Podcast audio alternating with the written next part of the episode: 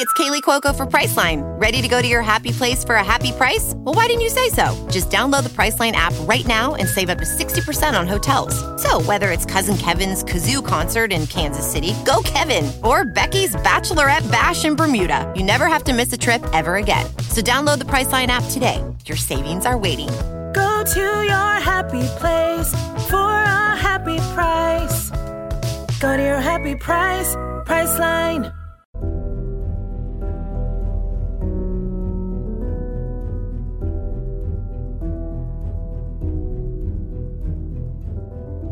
Hi everyone, I hope you're all doing so well and welcome back to the Criminal Makeup Podcast. Each episode we dive into the minds of some of the worst criminals in history, and today we are going to be talking about the case of Elisa Baker, also known as one of the most evil stepmothers in America. So, Elisa Baker, oh my god, does she make my blood boil? Elisa is just a stereotypical evil stepmom. She was scheming, manipulative, attention seeking, and abusive. She made the lives of those around her absolute hell. And in the end, she completely destroyed a young girl's life. And this young girl was 10 year old Zahra Baker. And oh God, Zahra was just so vulnerable. I mean, of course she was. She was only 10, she was a young child, but she had already overcome so much trauma and adversity in just her short life, making her even more vulnerable. And the way Elisa treated her was just absolutely despicable. And given what Zahra had already been through, it just makes the events of today's case just a million times worse. It really is such a heartbreaking story, so I do have to warn you there, and let's dive in.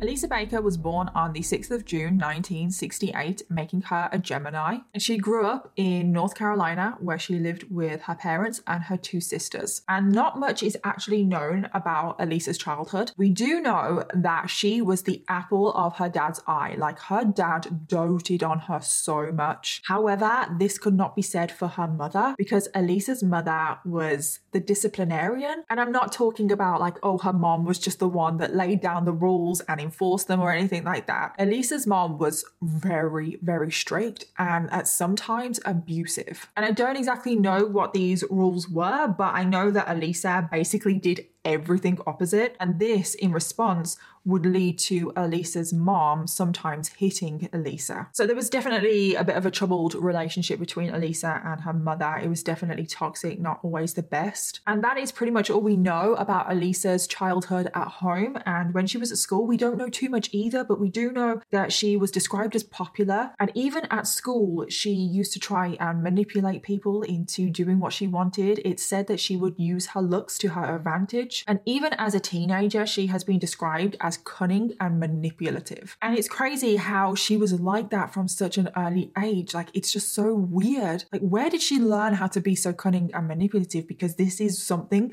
that she carries on into her adult life. So now we skip forward to the mid 80s. Elisa is approximately 16 or 17 at this point, and she decides to drop out of high school early. Now, I don't know why she dropped out of high school early. From what I could gather, Elisa had the attitude that she didn't need an education, that she could just drop out of high school and make it on her own in the world and succeed. She basically thought that she could charm her way through life, which um, I've got to give it to her. She kind of did for a very long time because pretty much straight out of high school, and I mean at the age of 16, 17, we move on to Elisa's next stage in her life, which was multiple marriages. And yes, I mean multiple marriages at a very young age, not at the same time, even though some of them are actually at the same time, which is obviously against the law, but we'll obviously get to that when it happens. But Elisa got married a lot.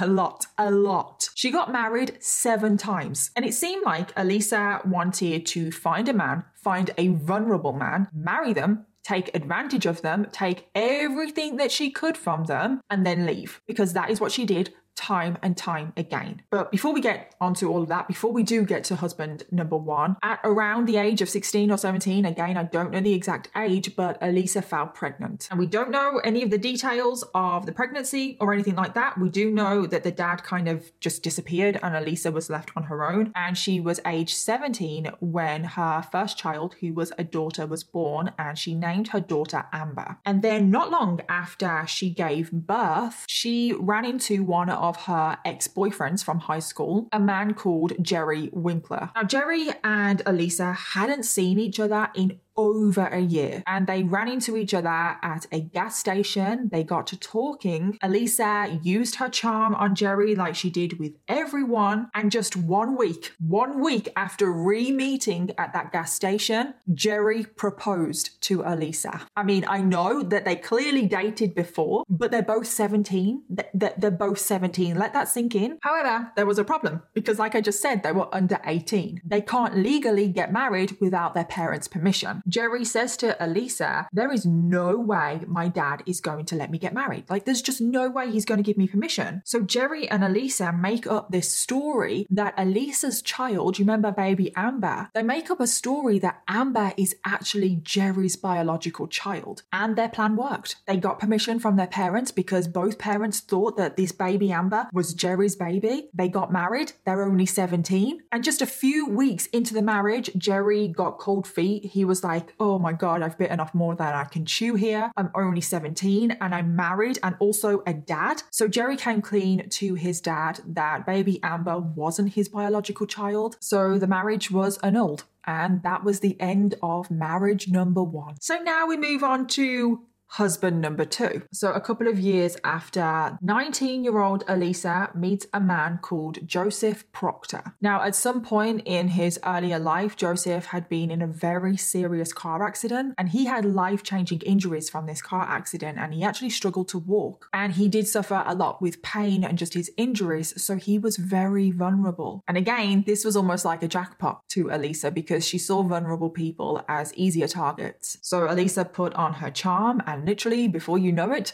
they are married. They quickly have two children together. Obviously, it was over a couple of years, but they still quickly had two children together. They have a son who they name Douglas and a daughter called Brittany. Now, things at the beginning of this marriage, I think they were okay, but they didn't last okay for very long because the couple were living with Joseph's mom. Elisa was just constantly stealing things from the house, constantly damaging property, not being very respectful. So, in response to this, Elisa's mother in law took out a restraining order against against her and tried to kick her out of the home. But Elisa did not take too kindly to this because she started screaming and shouting, If you kick me out of this house, I'm going to burn this house down. I'm going to wreck your car. I'm going to kill my baby. Elisa was actually threatening to kill her own children because of this. And these are obviously her mother in law's grandchildren that she is threatening to kill. She was really hoping that she could get her own way. Like, if she threatened to kill her own children,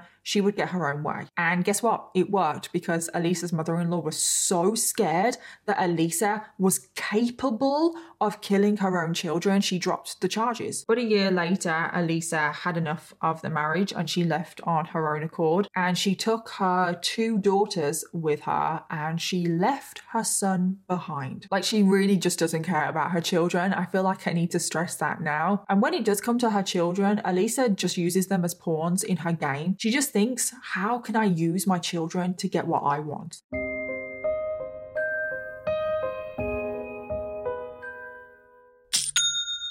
Do you know what that sound is? That's the notification sound I hear every time another sale is made on Shopify. And Shopify is an amazing platform. I used it for all of my merch sales. It makes running an online e commerce store incredibly easy. You don't need to be an expert in coding or web design. You can set up your own online store in no time at all. Shopify scales with your business. You never have to worry about it slowing down, and you can sell across all social media marketplaces such as Facebook, Instagram, TikTok. But not just that. What I love most about Shopify is that it gives you incredible insights into your business. You can manage orders, shipping, payments, all from one single dashboard anywhere in the world. So if you're thinking about starting your very own online business, Shopify is definitely the place to be. And you can sign up for a £1 per month trial at shopify.co.uk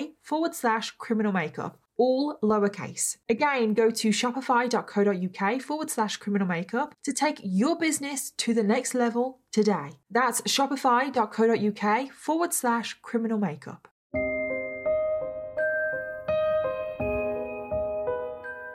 So now we get to husband Number three, a couple more years have passed now. It is now 1992. So her third husband was a man called Andrew Harris Jr. And they met in a bar, and Elisa put her charm on. She waved him over. They got to talking, and that was it. It's literally like repetitive. Like every single husband, she seems to put this charm on. She seems to put them under some kind of spell. And within a few months, Andrew and Elisa are married. And the same thing happened again just after they got married, Elisa's personality completely changed because that is what she would do. In the beginning of the relationship, she would be really charming. And then when she would feel like she had her claws in, her true colors would come out. In this marriage, Elisa became abusive. And the main argument would always be Elisa wanting to get her own way. As well, Elisa wouldn't just take her anger out on her husband, she would also start to take her anger out on her daughters. She would yell at them them all the time, say really horrible, mean things to them. She would physically hit them, but she would also lock her daughters in their rooms for hours on end. Now, somehow, don't know how, but this marriage lasted a couple of years, which is the longest marriage so far. But the couple had a particularly big argument one day, and when he returned back to the house a few days later, Elisa and the two girls were gone. But it wasn't just Elisa and the two girls that were gone, pretty much everything in the house was gone. Elisa had wiped him clean. And that was end of marriage husband number three. So now we skip forward a few months and now enters husband number four. After only a few months, she is not wasting any time anymore. So this is in the fall of 1994 and Elisa is 26 years old. Now, husband number four was a man called Daryl Putnam. He was 30 years old. And remember, Elisa has a habit of targeting vulnerable people. Now, Daryl was particularly vulnerable because he was deaf and he had been deaf for pretty much his entire life. Now, he was able to hear and understand small amounts of speech when he had his hearing aids in, but overall, he found communicating with people just extremely difficult, which in turn made dating really difficult for him. So, when Elisa agreed to go on a date with him, he was over the moon. He couldn't believe it. He was like, oh my God, this perfect woman has agreed to go on a date with me. I am so lucky. And within a few weeks of them meeting, they moved in together. And then soon after that,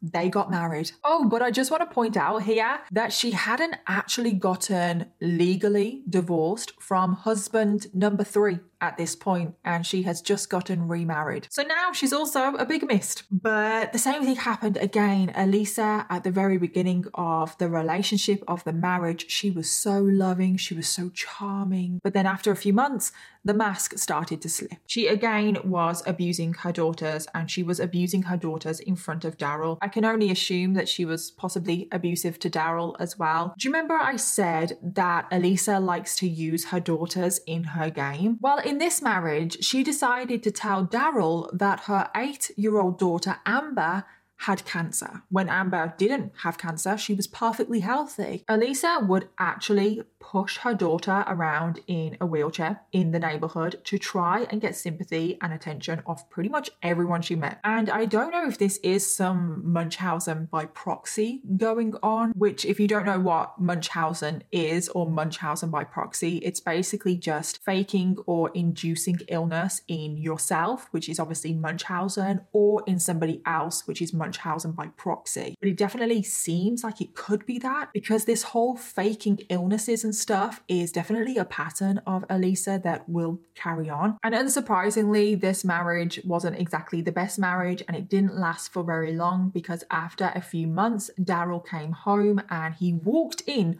on Elisa and another man in bed together. So Daryl walked out of the house heartbroken, and when he returned, Elisa, the two girls, and pretty much all of his belongings had gone. But Elisa, being the pure evil person that she was, also stole Daryl's hearing aids. And what is Elisa going to do with hearing aids? She took them out of spite. And that was the end of husband number four, which she technically, legally, was never married to because she was still married to husband number three. It's very confusing. So now we get to husband number five. It's ridiculous, isn't it? I feel like there is just a revolving door of husbands. So it is now October 1997. Elisa is now 29 years old. So husband number five that she was married to, got married to him very, very quickly, was a man called Jeffrey Alfred. And he had a horrible time with Elisa, just like everyone else. And she was possibly the most violent with Jeffrey out of all her husbands. She would carry around a baseball bat just to intimidate him, and she would attack him with the baseball bat as well. And she would also throw things at him like rocks. And Jeffrey, one day, because he just couldn't cope with the abuse and the environment anymore, he just packed his bags and left. Jeffrey is actually the only husband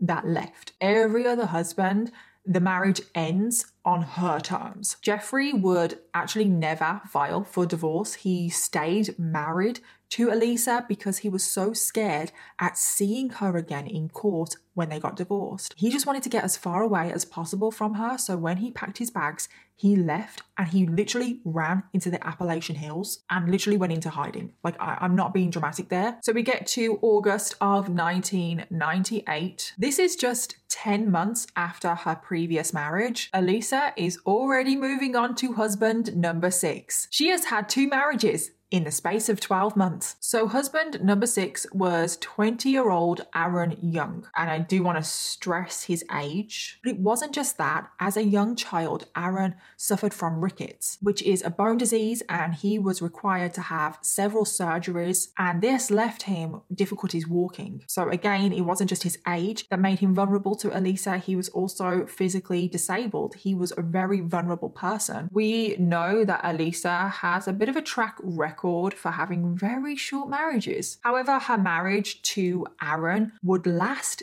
10 years. But then in 2007, after nearly 10 years of marriage, the relationship ended because Aaron's mom caught Elisa kissing another man in a car. And given her track record, that probably wasn't all they were doing. So that brought an end to husband number six. But they didn't get divorced. No, these two stayed married, and husband number six, Aaron, does come back up later on in the story. And I didn't know where to fit it in, but during those marriages, Elisa also lived at 42 different addresses because as well as taking advantage of her husbands and taking everything from them making them pay for everything etc elisa would also leave a trail of unpaid debts behind her. Elisa basically never paid for her bills or her rent. So as soon as bills started to pile up too much, Elisa would just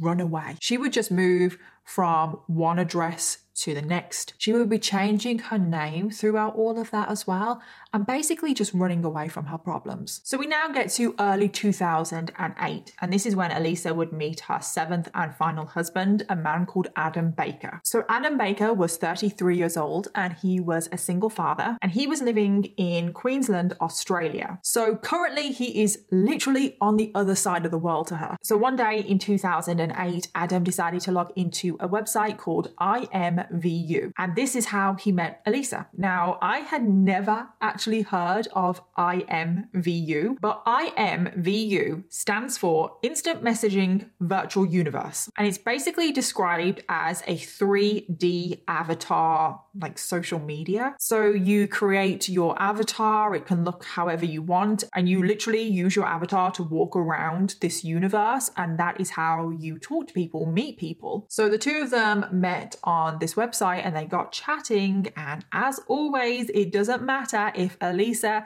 is in the same room as you or she's online talking to you. She turns on the charm and she wins you over. And it wasn't long until Elisa said, Right, that's it. I'm moving to Australia to be with you. Elisa just packed up her things and moved to Australia. She told her friends and family, Right, I'm moving to Australia. This is a new start. I'm not coming back. She left her children at home, but her children are obviously adults now. And she moved to Australia to be with Adam. And this was the first time she met Adam's daughter a young girl called Zahra Baker. So, Zahra Baker was born on the 16th of November 1999, and she was born in New South Wales, Australia, to her dad, Adam Baker, and her mom, Emily. However, weeks after Zahra was born, her mother, Emily, suffered really badly with postpartum depression. She decided that she couldn't be a parent to Zahra, she just couldn't handle it, and she walked out of the family, signing full custody over to Adam. So it was just Zahra and her dad, Adam. Now, Adam needed help raising Zahra. So Adam moved in with his parents, Zahra's grandparents, and as the three of them, the three adults, they raised Zahra. Now, at some point when Zahra was a young child, the whole family did relocate to a small town called Gairu.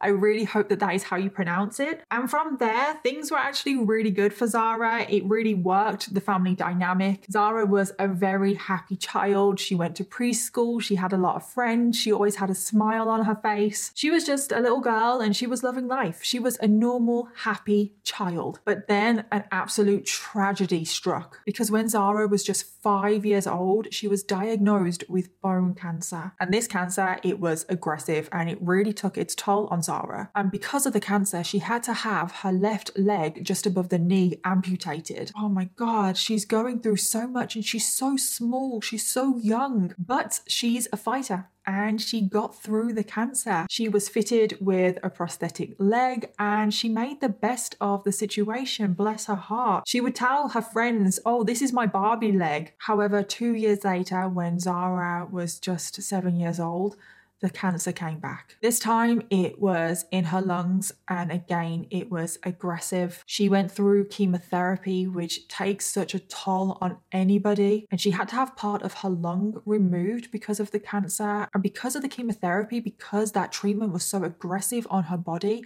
she actually lost most of her hearing. So she had to wear hearing aids, but even still, with those hearing aids, she still struggled to hear, and she would do for the rest of her life. But thankfully, she beat the cancer again. And I can't believe that she's seven years old and she has gone through cancer twice. And she made the best of the situation again. She always had a smile on her face, even though she has gone through so much. She has gone through way too much for a seven year old. And she started to get her life back to normal again with her friends and going back to school. And so many people admired her courage and her bravery and just what she had gone through. She actually made it onto the Australian news. She was photographed photographed at a charity event. There was articles written about her brave fight with cancer, and there was a quote from an article that I want to read out to you. They don't make them much tougher than little Zahra Baker. The 8-year-old girl has overcome more challenges than most people would in a lifetime, but nothing could wipe the smile off the bubbly youngster's face yesterday. And that literally describes Zahra. Even though she has been through so much,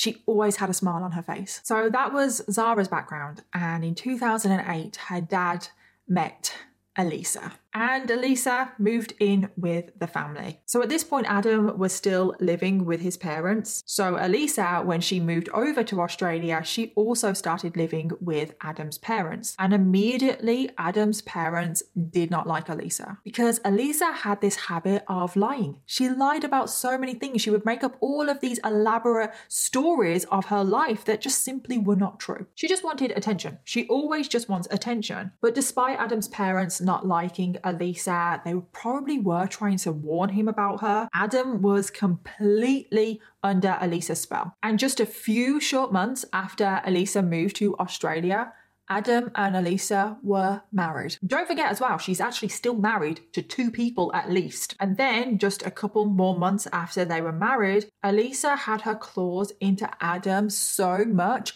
that she told him that they were moving back to the US. Elisa had decided that she was bored of Australia. She didn't want to live there anymore. She wanted to go back home. And of course, this absolutely outraged Adam's parents because they were thinking of Zahra, which Adam seems to fail to do, by the way. Adam, we haven't gotten on to Adam yet, but wow, he makes my blood boil as well. But Adam's parents are the only ones thinking about Zahra. They said, hang on a minute, you can't take this young girl who has literally just battled her second round of cancer, move her across country away from her friends, away from her family, away from her treatments. And even though she had gone through her cancer, she was still having treatment, she was still having checkups. And in Australia, Zahra's healthcare was free. However, if she moved to the US, she would have to pay for her medical treatment. And Adam's parents were really concerned about this because they didn't have a lot of money. Adam didn't have a lot of money. But that is one of the other lies that Elisa had told everyone. Elisa said that she came from a very, very wealthy family and she would cover the medical bills. But Adam claims to have believed her. I'm sorry, Adam, he drives me insane. Why are you not putting your daughter first? Her birth mother has never been in her life. She has had to go through cancer twice. She has lost her leg in the process and her hearing. She has already struggled so much. Shouldn't she have some stability in her life? Shouldn't she have some normality in her life? How is that fair on her just to pack her up and move her to a different country where she doesn't know anyone, that Adam has full custody? He has final say of what happens. And he seemed to be completely under Elisa's spell. And I just don't get parents. I, I really don't get parents like Adam. It's like have a relationship with someone, great, do that. But that relationship should never come before your children. Sorry. Speaking from experience, they're a little bit passionate. So it is now late 2008. Elisa, Adam, and Zahra are moving to the US. They are moving back to North Carolina, which is obviously where Elisa is from. And they move back to Elisa's hometown of Hickory. And now, at first, they all move in with Elisa's dad. Remember Elisa's dad? Elisa's dad doted on Elisa when she was younger. Zahra is actually loving life in the US at this point because she's so adaptable. I mean, look at what she's already gone through. She is making a lot of new friends. She's telling all of her friends about Australia, about the crazy bugs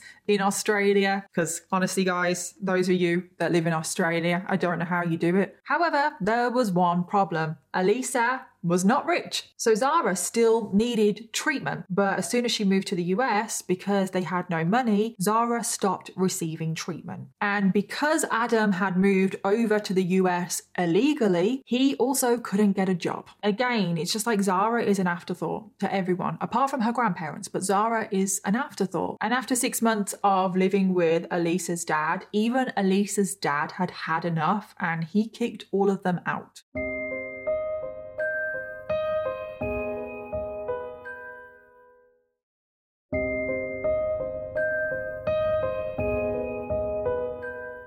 So, following this, in mid 2009, Elisa and Adam had somehow managed to scrape together six months' worth of rent. And they moved into an apartment in Granite Falls, North Carolina. And this is when the mistreatment of Zahra started. So, first of all, when they moved into this apartment, the neighbors could hear Elisa and Adam arguing at all hours of the day. And this wasn't just regular arguing, this was really violent, aggressive shouting. The neighbors could hear that the two of them were getting physical with each other. And poor Zahra was probably caught in the middle of this. And this is not a very good, healthy environment for a child to be in. But not just that, not too long after the three of them moved into this apartment, the neighbors would rarely ever see Zahra. They saw Zahra go to and from school but that was it. And also, what is just so heartbreaking is that the neighbors could hear noises coming from the attic of the apartment belonging to Adam and Elisa. And when the neighbors could hear the sound in the attic, they thought to themselves, oh, that's weird. What's that noise? That's probably just an animal. But it wasn't. It turns out that it was Zahra Zahra was being kept in the attic. She was forced to sleep in the attic with just a sheet on the floor. And I just have no words. I really don't. And we don't know really the details of why Zahra was in the attic. Whose idea was it? I assume it was Elisa's, but Adam clearly knew what was going on why didn't he stop it? So now we get to 2010. Zahra is 10 years old. And Adam and Elisa had been kicked out of their current apartment because they were not paying any more rent. So now the three of them moved into a trailer in Hudson, North Carolina. So at this point, Adam actually does finally get a job, but because he is an illegal immigrant, he's doing cash in hand. And he worked for someone that he knew at a tree maintenance company. So because he was now earning a little bit of money, things were a little bit easier for the family. However, because of his job, it did require him to work very long hours, which meant that Zahra was now spending even more time with Elisa. At this point, Elisa had pretty much become Zahra's primary caregiver because Adam was out of the house that much. But before we do talk about the mistreatment of Zahra, we first need to address pretty much all of Elisa's lies, especially when it comes to her marriage to Adam. She did not tell Adam about any of her marriages, and she definitely didn't tell him that she was actually still married to at least two of them. So Elisa is currently, right now, married to three people at the same time. Also, she was a drug dealer. I feel like there's just so much to this case. And Adam didn't know that she was a drug dealer. So from her trailer, she was dealing prescription drugs, she was dealing Oxycontin, and so many random people would go to her trailer to buy drugs. And Zahra would be there. Zahra, the 10 year old that no one seems to be thinking about, Zahra was there when all of these random people would come and buy drugs. So that was the kind of life that Elisa was leading. But unfortunately, now we need to get round to talking about Zahra and the mistreatment of Zahra. So, remember when I talked a little bit about Munchausen by proxy? Well, that comes back up. But this time it's not by proxy, it's just Munchausen. Because now Elisa was lying about her own house and she started telling everyone that she met, especially where they lived, that she had beaten brain cancer. She is literally going around and saying that she has had several tumors removed from her brain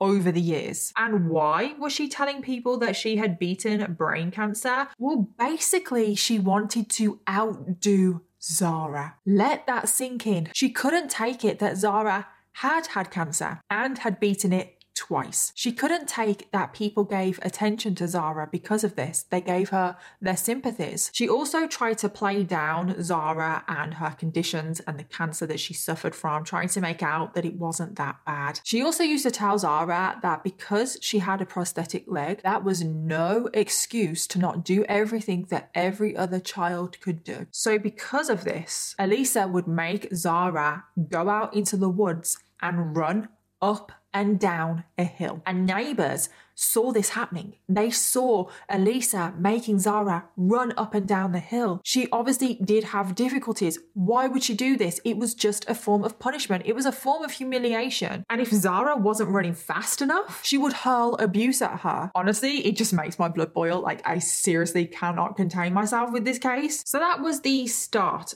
of the abuse. But it wouldn't end there. Of course, it wouldn't. Because as we know, Elisa has a temper and she would be very quick to dish out physical punishments. And these punishments would be because of the smallest thing. For example, if Zahra didn't eat all the food on her plate, she would get beaten. And I actually mean beaten. Neighbors actually witnessed Elisa beating Zahra. They witnessed it with their own eyes. So that tells you a lot, doesn't it? That Elisa doesn't care who is watching. So it's like if that is what she's doing when people are watching, what is she doing when they're not? And neighbors did confront Elisa about this, but every single time she would blame it on Zahra. Even though the neighbours had seen with their own eyes Elisa do it. She would blame Zahra. Oh, Zahra did this, like she deserved it. Or Zahra did it to herself. She is hurting herself. It's her prosthetic leg. It wasn't on properly, so she fell over. She would actually say those things. She was always, always blaming somebody else, but mainly she was blaming Zahra. Elisa would also physically beat Zahra in front of her two daughters. So her two daughters are obviously adults at this point, and they didn't really have anything to do with their mom, but when they did go over, they actually witnessed with their own eyes Zahra being beaten. And it's crazy to me how many people are aware of what is going on. There was one time where Elisa just lost it and she was beating Zahra and she went to hit Zahra so hard but she missed and hit Zahra's prosthetic leg and she hit her prosthetic leg with such force that she broke her own hand. Now that just tells you how hard she was hitting Zahra that she broke her own hand. And the neighbors and Elisa's daughters did report Elisa to the authorities, but nothing was done. But we'll get back to the authorities in a minute. So, because no one did anything, because no one really intervened, the abuse continued and the abuse got worse. Zahra would show up to school with bruises all over her body, on her legs, on her arms. There was one time where she even showed up with two black eyes. Now, teachers were becoming aware of the abuse. They started to make logs of the abuse and her injuries, and the teachers also reported the abuse to the authorities. Again, nothing was done. So one day, Zahra arrived at school, and this really just breaks my heart. And she was so terrified, so anxious about some sort of dispute that had clearly gone on in the home that when she was at school, she was a wreck and she wet herself. And Zahra was so traumatized by this, but she was so scared that the school would tell Elisa that Zahra had wet herself at school. And she was so scared about what could happen to her if Elisa found out about this. Now, one of the teachers at the school gave Zahra their personal phone number and they told Zahra that if she ever needed anything, if she was ever in distress at home, that she could call them. Now, Elisa found out about this teacher that the teacher had given Zahra their phone number and Elisa was not happy at all. She flew off the handle. She thought, how dare these teachers intervene in my home life? She thought that the teachers at the school were overstepping their mark. And because Elisa didn't want the teachers, anyone meddling in her business anymore, Zahra was pulled out of school. She was now going to be homeschooled. So now we need to get back to the authorities and exactly what they did, which was pretty much nothing. So everyone is literally reporting Elisa. The neighbours, her daughters, the teachers at school, people around Zahra were genuinely trying to help. So the abuse of Zahra was reported multiple times to the DSS. And in the space of about six months from the beginning of 2010 to halfway through 2010, the DSS actually went out to the trailer that Zahra was living in four times. So on the first visit in the January, the DSS went out to the trailer. They spoke to both Elisa and Zahra. But because Zahra wasn't herself accusing Elisa of abuse, even though the DSS could see bruises on Zahra, they believed Elisa's stories that Zahra was just clumsy. You know, she's got this prosthetic leg, she keeps falling over. The DSS actually bought those lies. So a report was made and no action was taken. The DSS went out again in February because they had had reports of abuse. They went out and the same thing happened. They believed Elisa's lies. A report was made and no action was taken. The same thing happened again in May and then also again in August. But it's like if you are getting reports from neighbors who have seen the abuse with their own eyes, why are you believing Elisa, who is the abuser? Of course, Zahra is not going to feel comfortable accusing her abuser, who is in the same room, of the abuse. And also, I really don't understand why Zahra was allowed to be pulled out of school and be homeschooled. As far as I'm aware, if you pull a child out of school to be homeschooled, checks still need to be done. Someone still needs to go out to the home to make sure that everything is okay. But that wasn't done. Nothing was done. And then, what's even more infuriating, after that fourth visit in August, the DSS believed that Zahra was getting these injuries either from herself or by accident, so they closed her case. Zahra just completely fell out of the system. The DSS couldn't really care less. And she was homeschooled, so now she had fallen out of that system as well. And I bet you're thinking, hang on a minute, where is Adam? Adam, the dad? Where is he? I would love to know as well because where the bloody hell is he? His excuse was that he was working very long hours and he just didn't know. He didn't see the abuse with his own eyes and he believed all of Elisa's stories that Zahra was getting those injuries herself. No, no, I'm sorry. That is a load of crap. It's like, come on, you are her father. Your priority should be Zahra. So the abuse the neglect of Zahra was allowed to continue. And ultimately, this led to the tragic events of today's case. Okay, so now we get to September 2010. This is literally right after the DSS have closed their case and Zahra has been pulled out of school. Well, now Elisa and Adam decide to move again. They move into a home in Hickory, North Carolina, which is obviously Elisa's hometown. And the home is a rental home, and Adam's boss is the landlord. Now, they're in this home for approximately approximately six to eight weeks, and Zahra, for those six to eight weeks,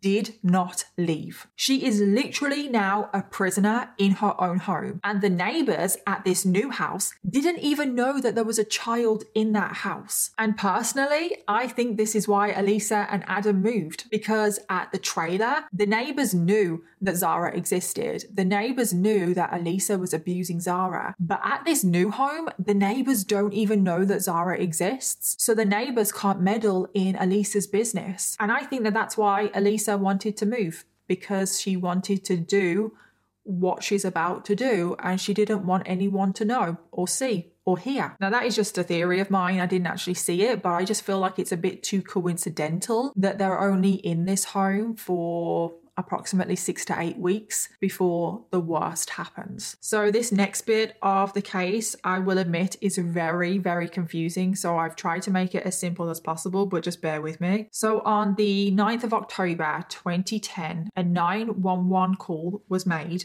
by Elisa Baker. She had called 911 because she had noticed a small grass fire that she obviously needed putting out. So firefighters arrive at the scene, they put the fire out, it's no big deal. And when the firefighters are leaving the property, they notice a note on the windshield of Adam's work car. And this note was no ordinary note. It was actually a ransom note. And when they looked at the ransom note, it said we have your daughter. Do what I ask. Send us $1 million for your daughter.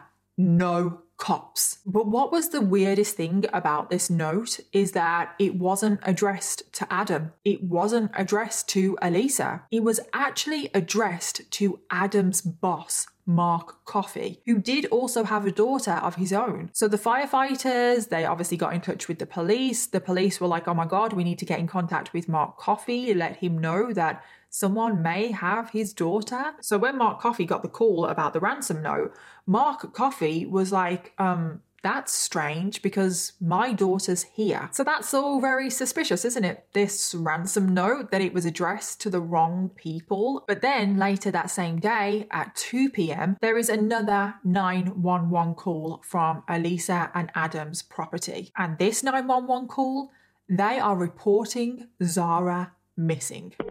Police 911. What is your emergency? Uh, yeah, my daughter is missing. I'm sorry? Your My daughter- missing? Yes, ma'am. So the story was that the kidnappers that had left this ransom note on Adam's car had gotten confused because Mark Coffey was the owner of a construction business. He clearly had a lot of money, so they wanted his daughter in exchange for money. But they had gotten confused because Adam and Elisa were living in one of Mark Coffey's properties. So therefore the kidnappers had gotten confused as to where Mark Coffey lived and they have taken Zahra by mistake. Very, very confusing, isn't it? And this 911 call, I am so, so so baffled by it. Adam is on the phone and he's saying everything so casually. It's like you are reporting your daughter missing. There is nothing casual about that. Also, this is 2 p.m., nine whole hours after the fire. This is another part of the story. The fire was a distraction. The kidnappers had set the fire so they could distract Elisa and Adam or Mark Coffey distract them and kidnap Zahra. But if that is the case, if that is the story, why are you only now just noticing that your daughter is missing nine hours later? But not only that, during the 911 call, Adam actually laughed. Who the hell laughs on a 911 call when you're reporting your child missing? He actually said to the operators, quote, Oh, and I think my daughter is coming into puberty. She is hitting that moody stage. So we only see her when she wants something.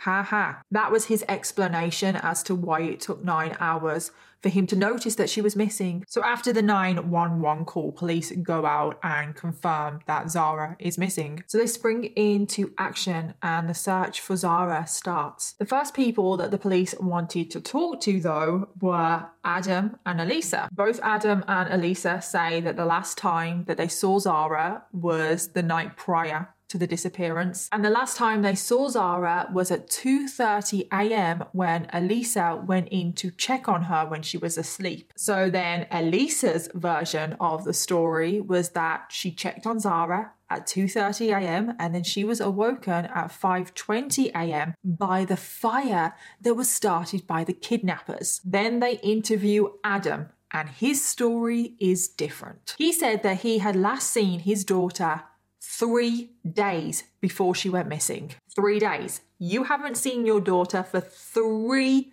days. So that detail alone contradicts Elisa's story because Elisa had said that they were all together as a family the night before the disappearance. So the police are starting to see through Elisa's story and they give her a polygraph test. And guess what? She fails. Of course she does, because she's lying. So the police decide to arrest Elisa, but they can't actually arrest her at this point to anything connected to Zahra because they don't have enough evidence. So they arrest Elisa on all of these random other charges. They arrest her for bad checks and driving without a license. Meanwhile, Adam is released because the police don't really suspect him at this point. So Elisa is in custody, but Adam is out. And when he is out, he goes on Good Morning America and pleads for anyone with any information to come forward. And in this appearance on Good Morning America, he contradicts his story again. So the police are becoming more and more suspicious of Adam at this point. So now it is three days since Zahra has gone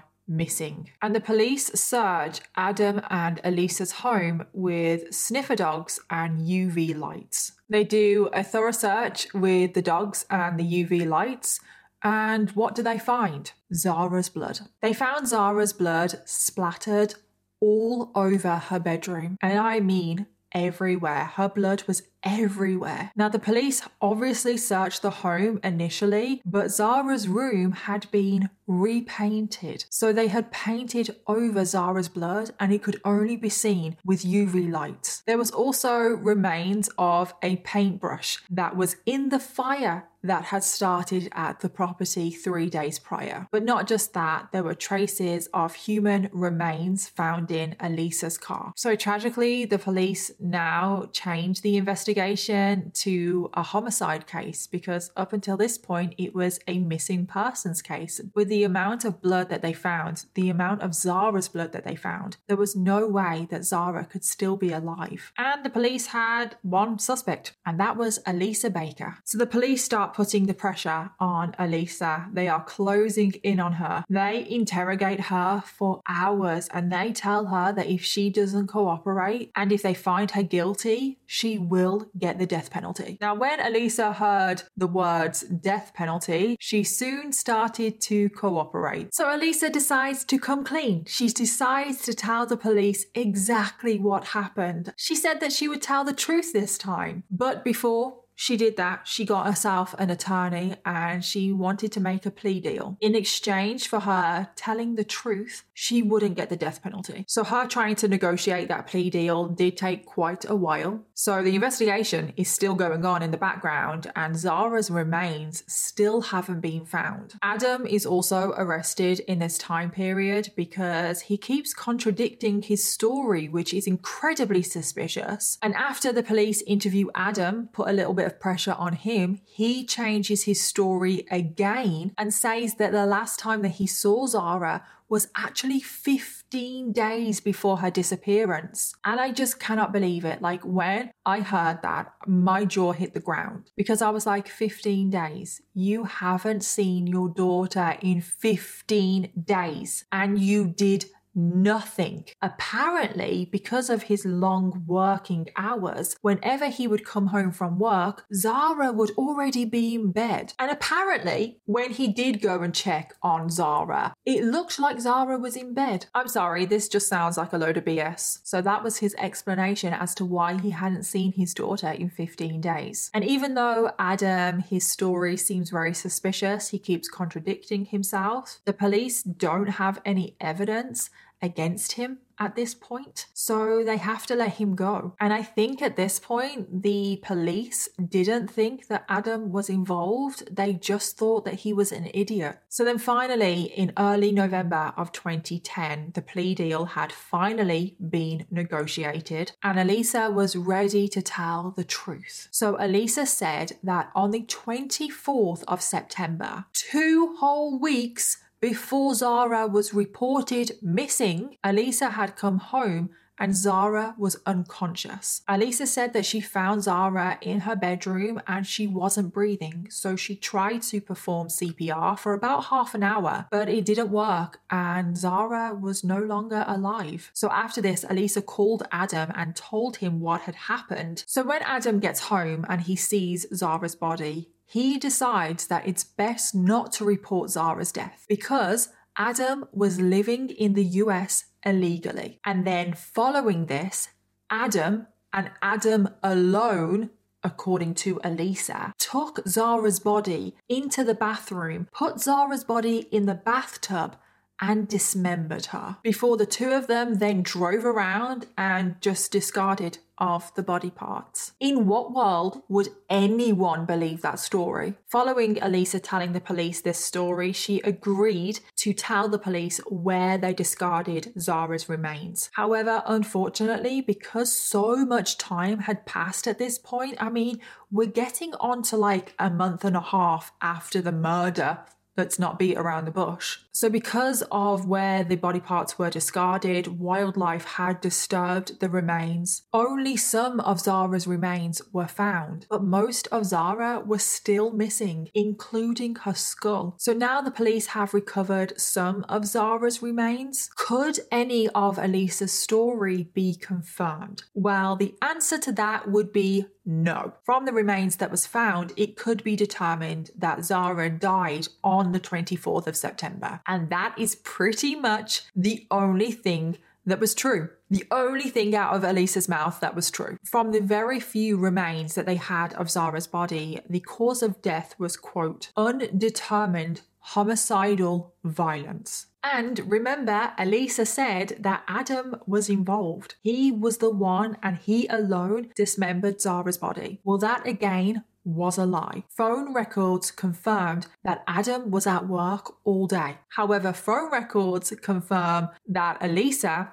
was at home, and also phone records show that she was driving around here, there, and everywhere, discarding of Zahra's body. So at this point, because there was no evidence to suggest that Adam was involved in any way, there was only one person that could be responsible for Zahra Baker's death, and that was Elisa Baker. And because Elisa is not talking, I mean, we've obviously heard her story, which is a load of BS, and Adam apparently doesn't know what happened. We don't actually know what happened to Zahra. We don't know the exact events. But from the remains from the autopsy, the police have put together what they think happened. They now believe that on the 24th of September 2010, Zahra was asleep in bed. Elisa crept into her room and beat her with a heavy object until Zahra lost her life. It is also believed that Elisa dragged Zahra's body into the bathroom herself, dismembered her body in the bathtub before discarding the remains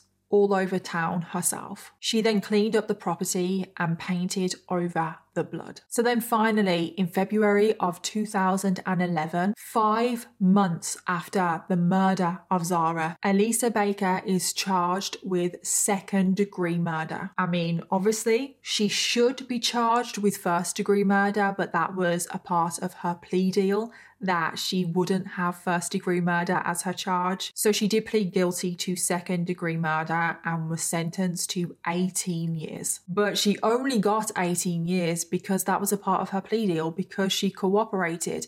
But in my eyes, she didn't really cooperate. How did she cooperate? She didn't even say the true story. However, a year later, Elisa was given an extra charge for drug dealing because remember, she was dealing prescription drugs on the trailer park. Well, she was given an extra 10 years, which must be served after she's finished her 18 year sentence, and that is to be served in federal prison. So even though she should have gotten longer for the murder of Zahra, at least she will still be locked up for a little bit longer. And even still to this day, no motive has been found for why Elisa did this. There is actually an interview of Elisa on YouTube where she gives an interview from prison and she still, to this day, like I said, pleads her innocence. Did you murder Zahra? No, ma'am. You're innocent. Fight it.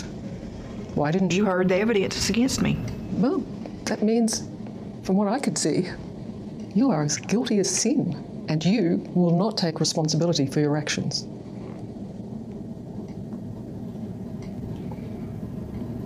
There again, that's your opinion. And oh my God, if you want to watch something that is so infuriating, then go and watch that interview. You can just tell that she is lying through her teeth. She just has no emotion. She is so cold. Let's just play devil's advocate here and pretend for a second that Elisa is innocent. She claims to have loved Zahra. Well, regardless if you murdered her or if she did die by natural causes, you would still be emotional. And then what about Adam? what about Adam? So, following the investigation, police genuinely did believe that Adam had no idea what was going on and he wasn't involved in any way. Regardless of if he was involved or not, he was definitely 100% a neglectful father. Adam has faced no charges because obviously they don't have any evidence that he was involved. And he moved back to Australia to be close to family, where he remains to this day. But finally, we need to finish this case on focusing on the one person that actually does matter in this case, and that is Zahra Baker. Zahra Baker was described as a brave little girl who had a permanent smile on her face and was always willing to help out anyone around her. She had faced so much adversity in her short life, but she had come through it all fighting. She was such a fighter and was a stronger person at the other end. She loved her time in Australia. She loved spending time with friends. She loved spending time with her grandparents. And most of all, Zahra just loved life. However, when Zahra moved to America, her freedom had been taken away from her. Her spirit had been beaten down. And then ultimately, her life was taken away from her far too soon. She was only 10 years old.